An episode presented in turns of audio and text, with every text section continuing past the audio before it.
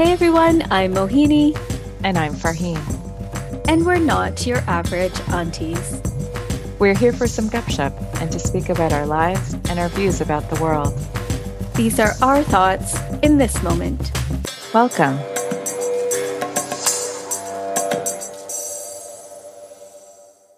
Just in time for Valentine's Day and Galentine's Day. Today, in this episode, we'd like to talk about love, romance, love addiction, and recovery. And in our episode today, joining us is a friend, Amardeep. Welcome, Amardeep. We're so excited that you're with us today. I'm so grateful to be here today and um, feel very honored to be part of this podcast and to be able to share my experience, strength, and hope.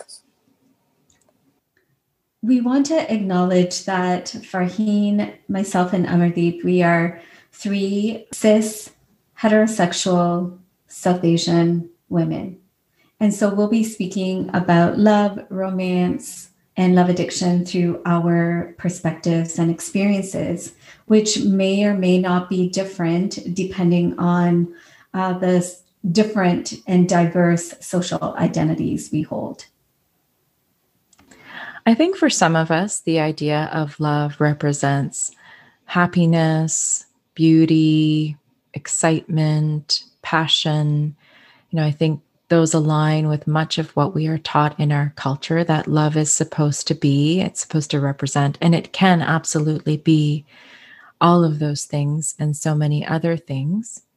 I think there's also a darker and painful side of love that may sometimes be captured in media or in music. There are plenty of songs about heartbreak.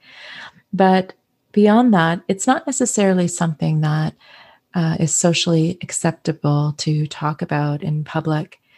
And I think we are hoping to explore the concept of love and the darker side and the suffering and the pain associated with love as well, because we know that we are not the only ones that have had these experiences.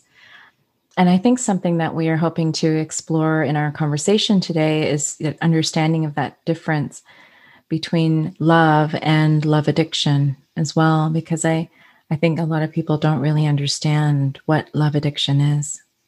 And it requires looking back and digging deep that's something that we often do in our conversations because we want to better understand the roots of our experiences because we know that that healing can happen when we understand where things began you know, growing up, I remember being surrounded by Disney movies and fairy tales and rom coms and the Hallmark Channel and love songs that really informed my understanding of love and made me believe that it is something that we all need to aspire to have in our lives. And not just romantic love, but to experience the greatest love to experience our one true love, to find our soulmates, and to be with them forever. So there was definitely this energy of craving that has been in me for much of my life as a result of exposure to these mainstream ideas about what love is supposed to be. And, you know, even though my parents didn't necessarily have an ideal marriage, I think each of them entered into that marriage with similar hopes and dreams for that great love of their lives.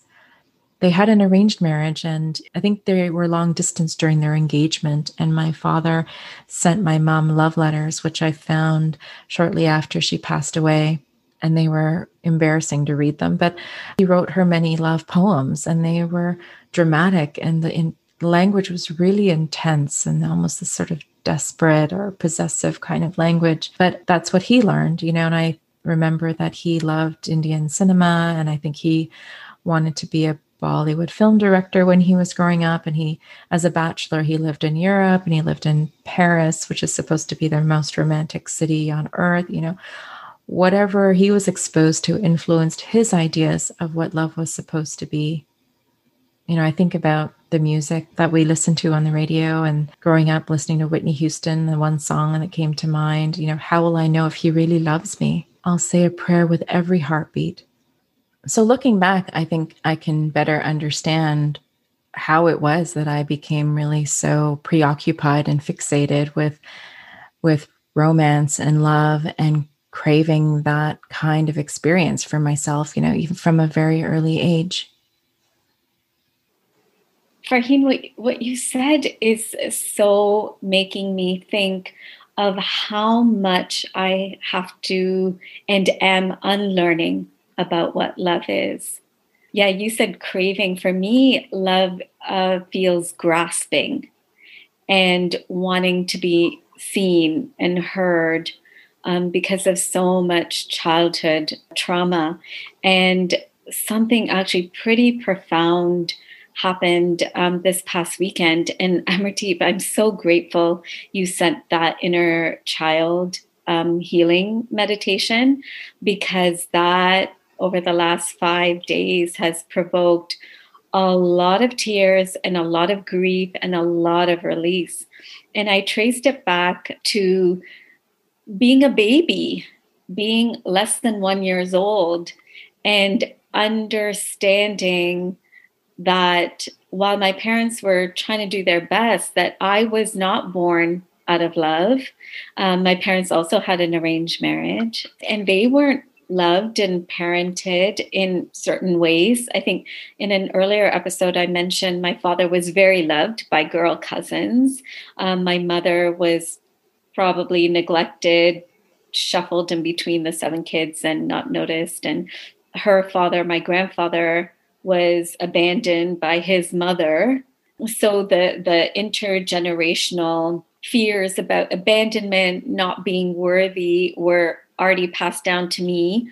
And so I did a bit of a writing exercise, really reflecting on this one particular moment that I know of through a photograph and how that photograph symbolizes so much of where I learned unworthiness, where I wasn't loved because my parents didn't know what love between them was.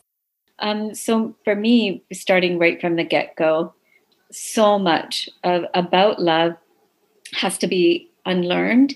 And I'm so glad we're starting off not just with romantic love, but thinking about love, all kinds of love.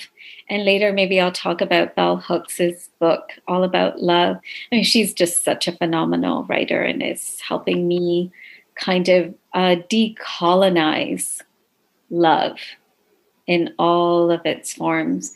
And uh, I'll just uh, finish this thought by saying that um, my most profound difficulties in life have been around romantic love. So I'm really so grateful we're talking about this. So, with myself, I find I would question recently a lot do I even know what it is to love someone else and to love myself? I feel like just the childhood that I had was very traumatic. There was a lot of physical abuse, alcoholism.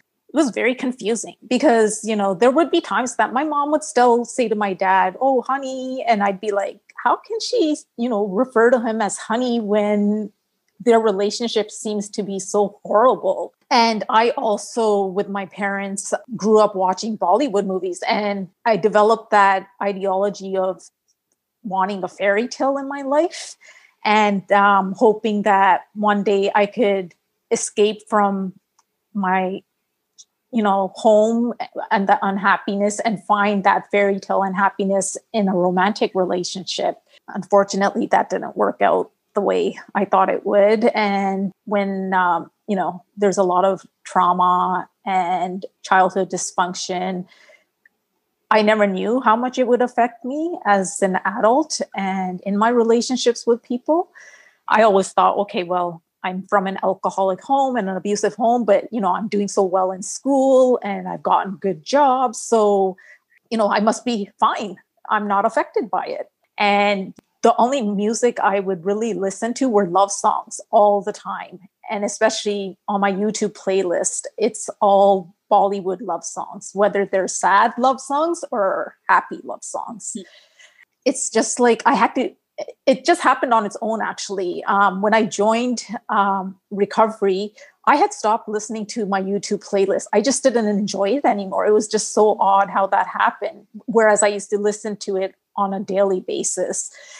Even where movies are concerned uh, i have to be very careful in you know what i watch and what I take from it and how I allow my mind to start fantasizing and thinking, oh, you know, I wish I could have that. And reality is a lot different than what's uh, portrayed in movies and TV and social media and all of that. So my whole thinking of love was just pretty much escaping the misery I was in and finding um, someone to love me and fill that void that I had and just make me completely happy through recovery. I've learned that there's no one that can do that for me except myself and my higher power. And luckily, I feel blessed that, you know, um, last year I had the feeling of that void being filled and also loving myself unconditionally for the first time in my life.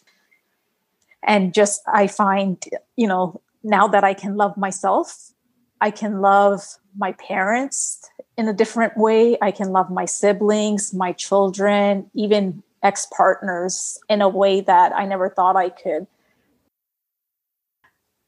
Um, you know, I'm thinking about the inner child and that little girl in us, and how that's really where it all begins. And so many folks don't understand the legacy, the lifelong impact and like that which we're dealing with as adults started so early mm-hmm. which is what makes it so challenging because mm-hmm. it's this is old right so it's it's old pain but it is possible to heal it over time slowly gently with practice and and the other thing that it comes down to is self-love we stop seeking outside of ourselves. And i think we maybe never learned early on what self-love was.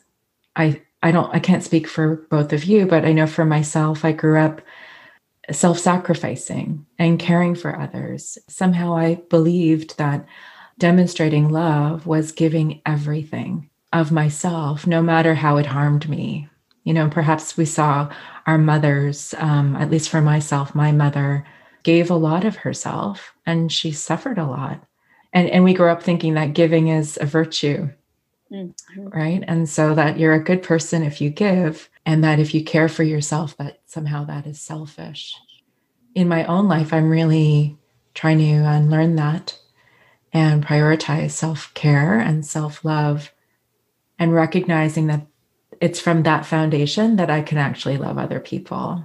You know amardeep you're your comments around being able to have compassion and love your parents and ex partners and anyone who perhaps we perceived as having caused some of our suffering.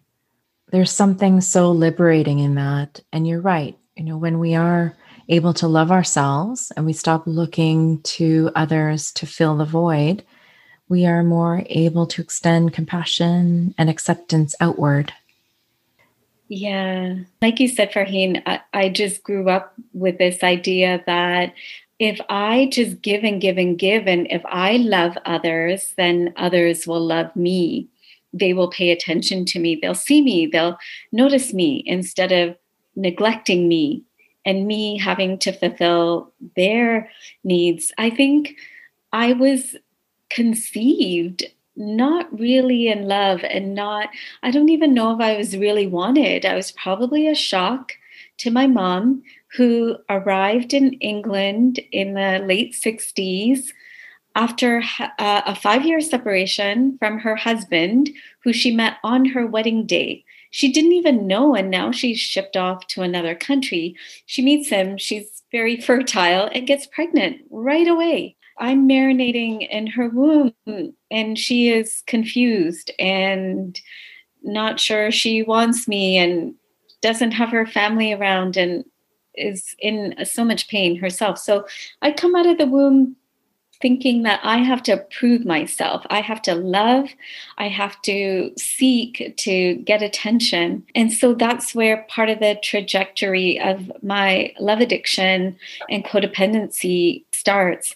Uh, um, you and I met through um, 12 step recovery, and it has been so profound for me. I, I mean, literally this week, my life is changing. I was in a partnership and my ex raped me while we were together. And that so profoundly changed my life. Now, for six years, I disassociated from that experience. I had other abusive relationships after him as well. So I learned that love is abusive, it's wounding. I martyr myself. I should just put up with things. I didn't know what healthy love was. There was a lot of passive aggressiveness and codependency and unhealthy communication, unmet needs.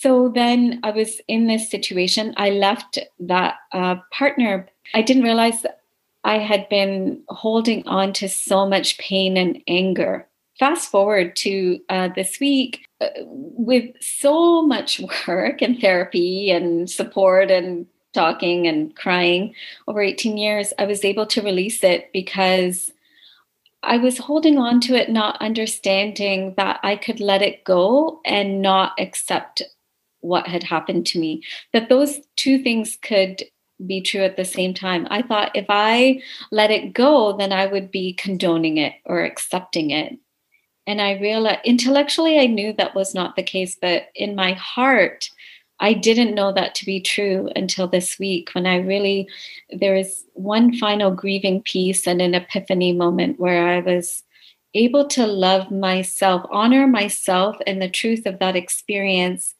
and free myself without accepting how someone else had chosen to violate me, to use their power um, in a negative way. And so, yeah, like experiencing abusive uh, relationships, I'm learning now um, that's not normal. And what is love? What what is it? Not just in a romantic sense. And Amardeep, when you talked about um, love with our families, yeah, my mom was one of my earliest tormentors she uh, alternatively neglected and emotionally and verbally for sure was abusive to me. And now I have a transformed relationship with her. I love her deeply and have so much compassion for her. And I'm able to receive her love. That's a huge thing. I think I didn't realize how fearful I was of love. I couldn't accept it. So my pattern has been one unavailable man after another, not realizing I was supremely unavailable. I was terrified of love, just so terrified. So it's a self fulfilling prophecy where I chose men who, and I don't in any way want to say that we who have been abused chose it. I'll make that very, very clear because there's a lot of nonsense ideas out there that we choose to be abused and we choose rape, and that is not the case. People chose to abuse their power. Having said that, I see a certain pattern I was locked into because I didn't feel worthy and I didn't know what loving myself and what connecting to the divine and my divinity was and I'm really moving out of that like profoundly. It's happening so quick and fast and it's pretty exciting, but it's not quick and fast. We I've been working on this probably my whole life. And um, I find, um, you know, just being from, you know, the South Asian background as well, um, it seemed like the love between my parents was one sided. My mom was doing all the loving, mm. and my mm. dad was just, you know, accepting it all and not reciprocating it. I have done the same thing in my romantic relationships. I have put all my focus on loving my partner and not getting any well not anything in return but not getting what i thought you know would be something that i wanted. Seeing that unavailability between my parents as well i just you know would go for unavailable men. And like it's that whole concept of if someone can't love themselves then how can they love someone else right now after doing the 12 step recovery and reading literature and really getting to know people for who they are am i really starting to understand what love is? I'm dealing with both my older children's father who was who is my ex-husband and i also deal with uh, my toddler twins father. He was i wasn't married to him. He's my ex-boyfriend. And just seeing the differences between the conversations i have with each of those men the way my ex older children's dad, my ex husband, does things and says things. I find that to be love. Saying things like, you know, did you know about this funding available for children through the government and caring about my financial needs and about my, you know, children that are not even his children. That I consider love. With my ex boyfriend, it's very much similar to i find how I, my mom and my father were and it's all about fulfilling his needs and i'm seeing it more and more even now when he's relating with our toddler twins the focus always seems to go back to what he needs, what he wants, rather than what the twins need and how they need to be loved and accepted. For example, yesterday um, there was an incident where the twins weren't so interested in the video call with their dad for some reason after the call, you know, said to me, they don't seem interested in me anymore. I could just tell it was more about not watching what the twins were doing and loving them and enjoying them. It was more about filling his void. It's unfortunate that um, that's the way life is. So, um, to me, I really realized that love is give and take. When you're giving, you're not expecting something in return. It's just pure, authentic love. Yeah, for, um, like what you said about um, when we don't have self love, how can we give love? And for me, I thought um, when when I don't have a sense of self worth and self love, I'm my need is going to be so insatiable. No one outside of me is going to be able to fill it. And so hence the frustration and the demands and the all the chaos trying to fill a void right? So when i hear you talk about your um, ex-partner the father of your you know he's we're spinning because we haven't found that ground beneath our own feet. And therefore i have just looked outside of myself for someone else to fill that void. And then heaped all kinds of expectations on those people. And they could have never met them Never, because it's not it's not their job. It's as they say an inside job. It's a it's it's work and a relationship with myself and the divine to guide me through that. That's what it is. I'm thinking about this idea of power and almost like our life essence, you know, and mm-hmm. this notion of giving it away oh. or cultivating it within ourselves you know and and seeking that external validation for me historically um, prior to my current relationship the pattern was seeking that validation from the uh, romantic relationships i was in and almost not knowing how i felt about myself until i could see how they felt about me looking back, you kind of have some insight into yourself, recognizing that I didn't really know who I was and I was looking to them to let me know whether I was attractive, whether I was interesting, whether I was cool, whether I was mm-hmm. sexy, whether I was intriguing, and somebody uh, who could be a good companion to them, rather than knowing in myself that I was whole and that I was loved and that I was cherished, not necessarily needing them to be the one loving and valuing and cherishing me. And so, yeah, just think about balancing that, um, filling ourselves, filling our wells, which allows us to just kind of observe and be with. Like when I hear you both speak, I'm thinking about the level of self-awareness that you've cultivated and I'll, I'll, put myself in there too that we we have cultivated to be able to look back on our lives to recognize what we've experienced with some object, objectivity and some distance, and then to recognize what we can do for ourselves now. And uh, so much of it is giving ourselves what we have turned to others to give us, whether it was our parents or our partners or our children. Earlier, Amardeep, you talked about the playlist of songs and how one day you just didn't want to listen to it anymore. When I hear that, I just want to celebrate. It's almost like that gauge of recovery and healing of that that which fulfilled something before is no longer serving you. And also just so grateful that we're having this conversation because I can tell you I've never really had this conversation before. Not in this way. Yeah so honestly and so vulnerably about the playlist. So I, I still listen to those songs, like my most favorite love songs, yet I listen to them with a completely different eye. I'm often noticing the codependency, the fantasy, the obsession. And a friend taught me this I listen to those songs now, but without thinking of a male partner, I think of myself. So I'm singing those love songs to myself about myself, or all those words are about my relationship to the divine.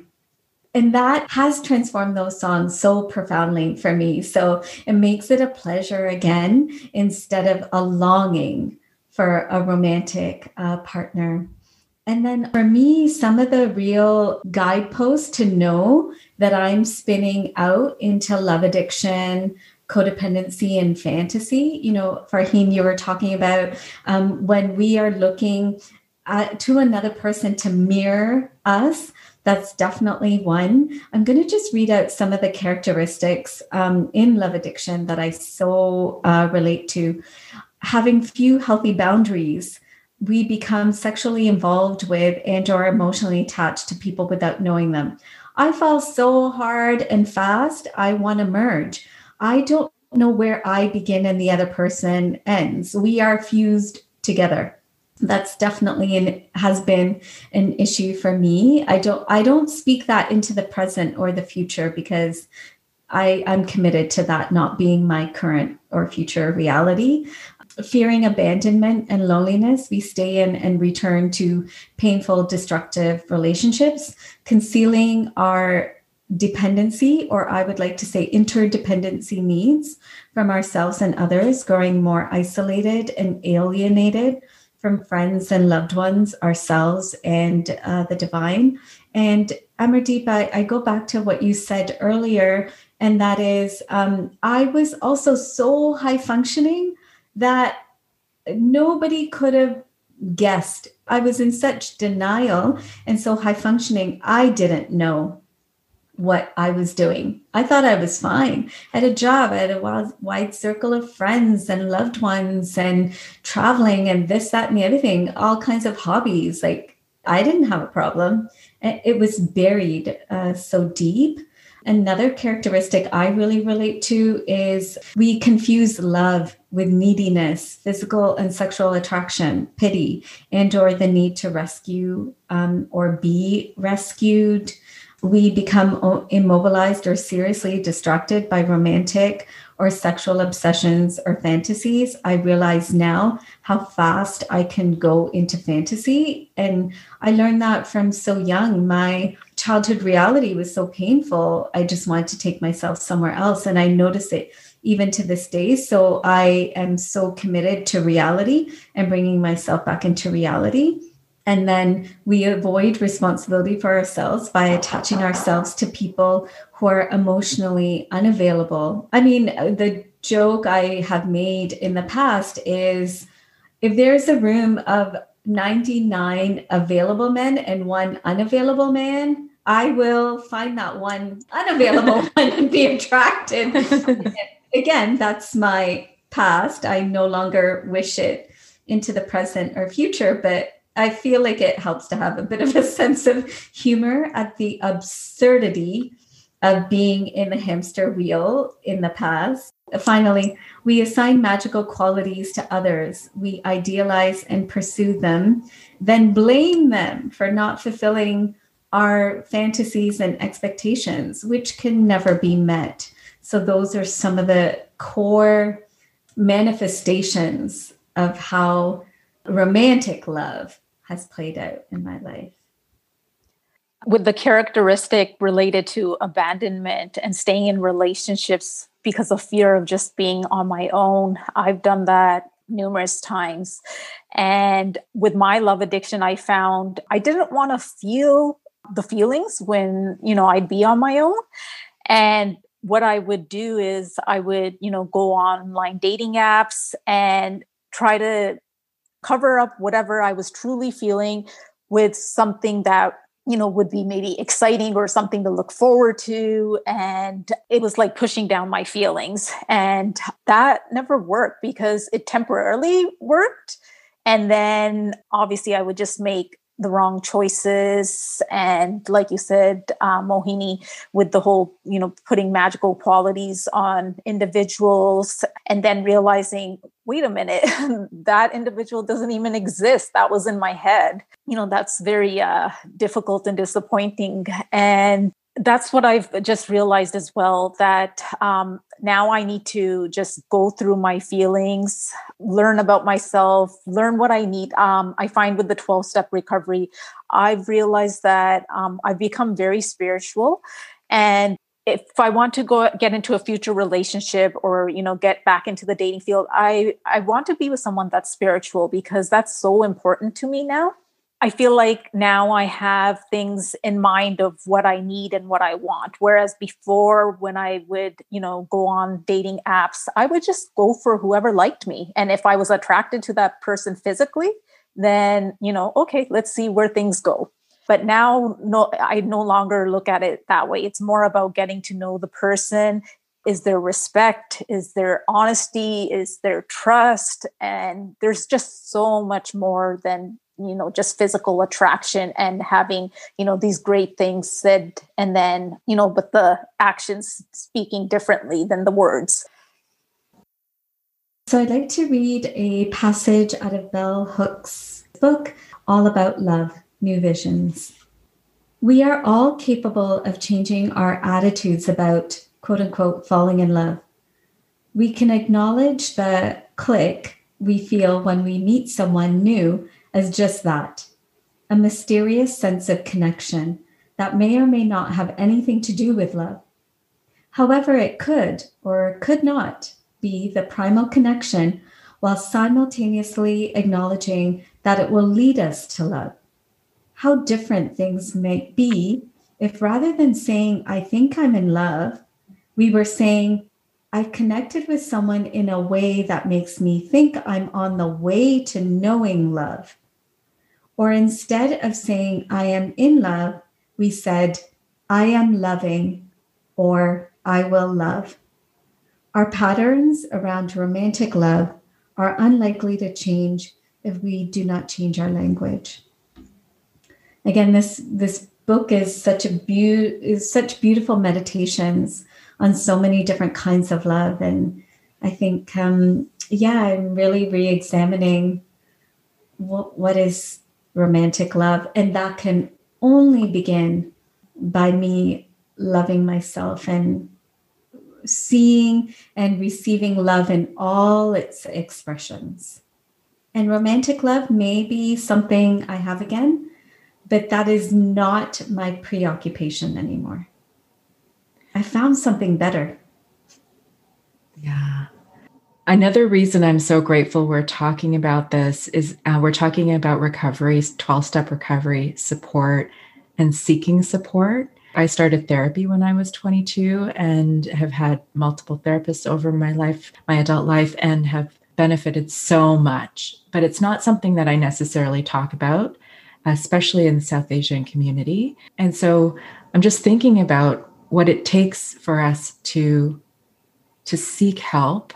You know, sometimes it's what, what people may call rock bottom, whatever that is, but just so proud of us for doing that, for like asking for help when we need it and recognizing that we can't really do our healing alone. No. Yeah. I think I was white knuckling it for so long. I thought I could just do it myself by reading some books and, like you, like maybe having some therapy. Um, and what I've come to learn is um, being vulnerable, saying I'm not okay.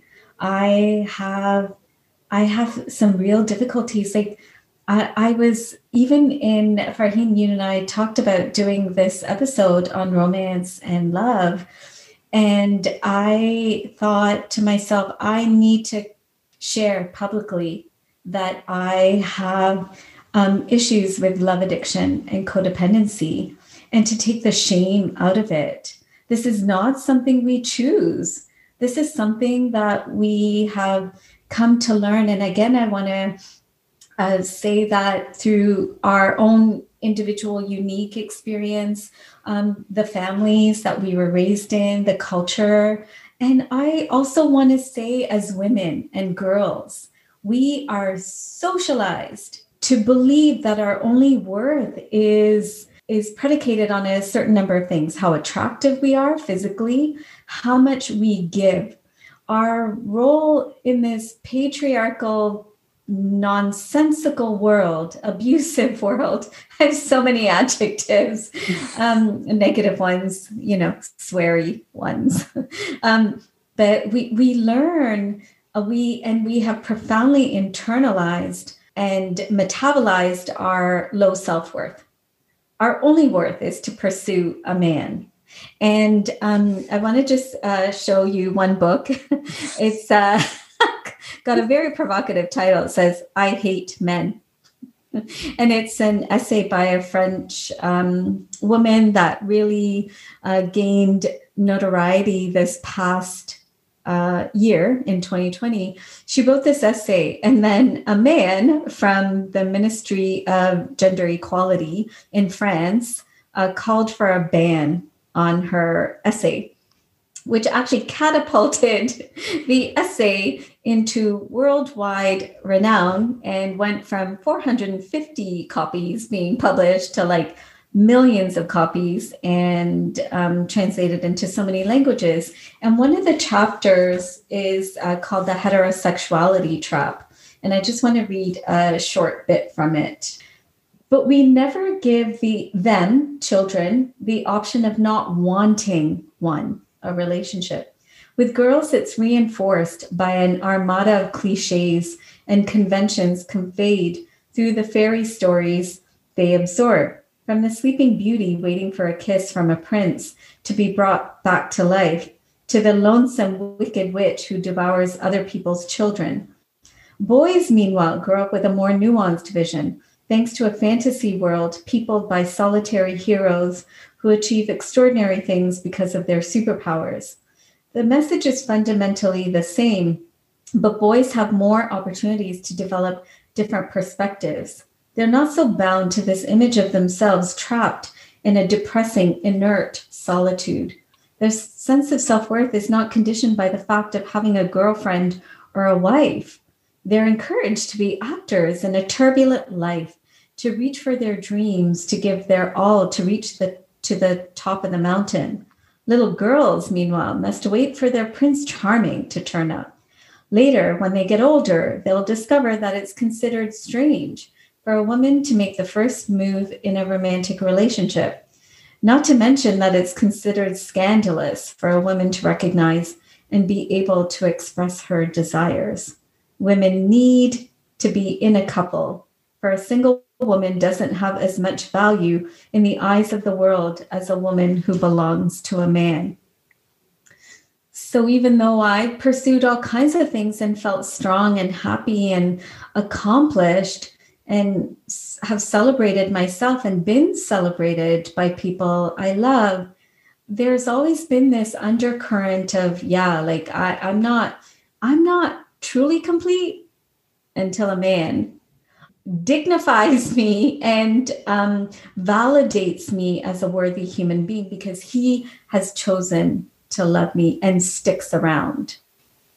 That's such garbage yeah, yeah. every day right every day um, almost at every turn it's resistance and it's building for me that inner resilience and that critical thinking. So all ideas, it's like again, Amardeep, I go back to the Bollywood songs, you know, we make choices and I I want to and commit to being aware and conscious and committed to reality instead of that fantasy so that all ideas coming towards me as consciously as I can be in relation to it instead of absorbing it wholesale. I don't want to absorb those those ideas anymore. I want to critique them and some of the some ideas that come to me may be good and I want to relate to them and absorb them. And others that seem to be like the basic cis heteropatriarchal operating system the, the very waters we swim in to say no that doesn't work for me. And i think as as women girls and i think as uh, men and boys i think we can resist it. We we are celebrating that resistance Mohini, what I wanted to um, also mention was you said in uh, how it's not a choice, the love addiction and codependency. It's so true. I realized it had a lot to do with my childhood and abandonment. And it wasn't that I was physically abandoned by my parents, I was emotionally abandoned. That, you know, has really helped in my journey, especially with self forgiveness for the ways I have acted out and done things in my past. Now I'm able to understand where it comes from and what happened. And even where my father is concerned, I have a lot of compassion for him. And I actually really love my dad a lot. And I just think I I can't even imagine the dysfunction he probably experienced. Nowadays, we're so fortunate to have all these resources that we can actually get better.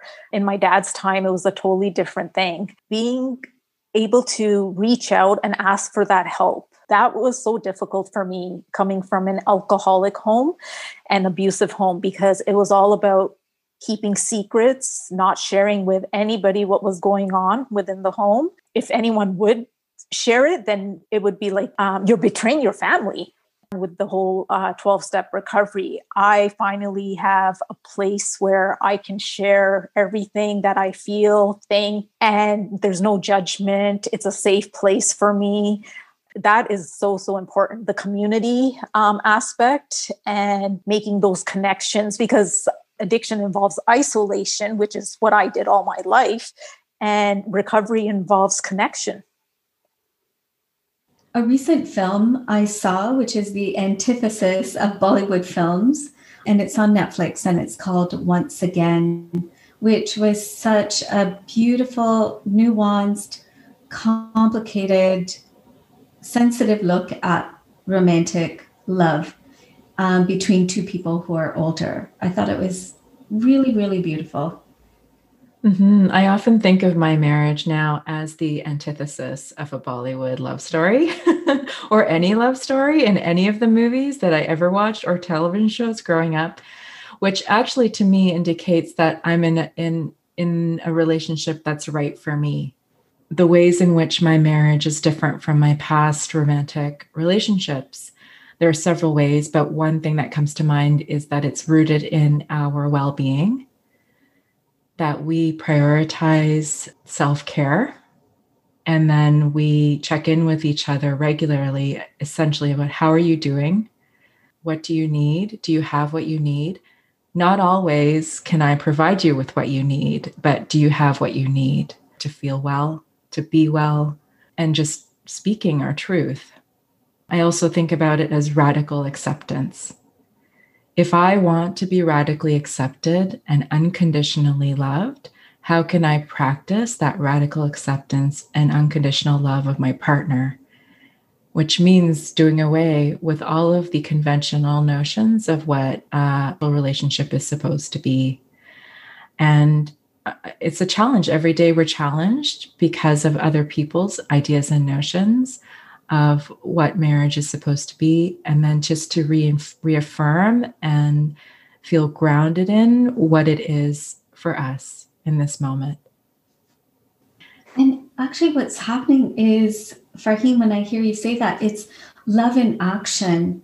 The Bollywood films, the Hollywood films, it's all about I love you and these empty, fantastical um, gestures.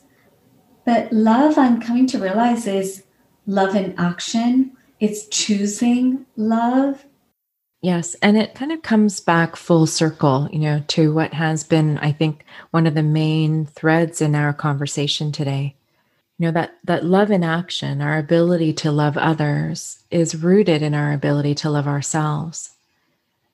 So as we sort of wind down our, our conversation, I wonder if we can maybe talk a little bit more about that. Like, what does self love mean to you? How do you love yourself? Who wants to go uh, first? Uh, I, I, can go ahead. Uh, what I find loving myself, I pray on a daily basis, I meditate, and it's so interesting. Right after I do that, like I feel amazing. And that I find is self love the other thing I find the way I love myself is that, you know, situations occur, I try to deal with them in a responsible manner and respond rather than react to them.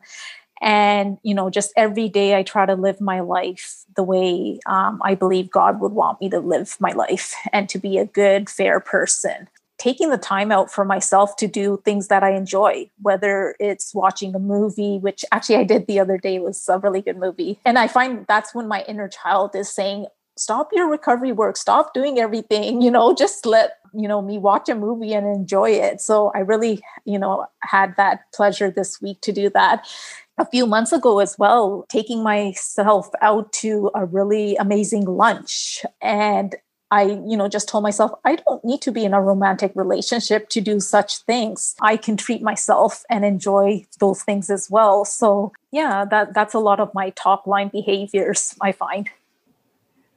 So for me, as someone who's just beginning my recovery from codependency, self-love is very much rooted in basic self-care.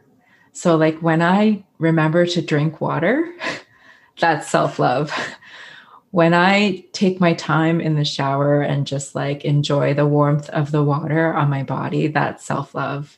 Doing this podcast is self love.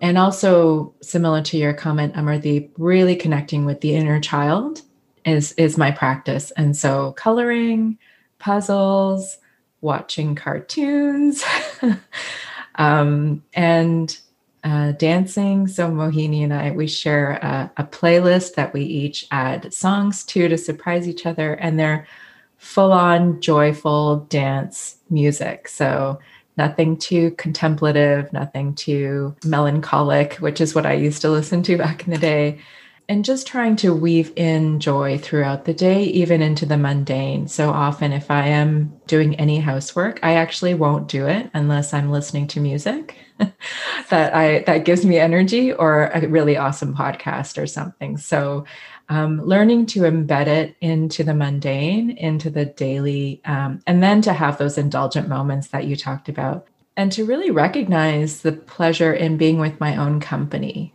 As much as I enjoy social time with the people in my life that I care about, I love experiencing things alone with myself and where I don't have to necessarily navigate other people's opinions or like whether they're enjoying themselves. Like if I am, then that's enough and that's everything. Right. So, yeah, that's how I am practicing and cultivating love for myself and for my life. Mohini? For me, self love sounds like a lot of loving words to myself. When I'm having a hard moment or even a joyful moment, it sounds like, you know, I love you, my dear, using terms of endearments for myself. Um, I write a little love note to myself every morning. so that's really nice, really acknowledging where I am. So being very present and very loving with words towards myself. The other really self loving thing is feeling my feelings. I've often disassociated and shamed myself for um, a lot of pain or difficult feelings like anger. And now I feel my feelings and I acknowledge them and I tend to them. Again, whether it's joy or pain or something in between.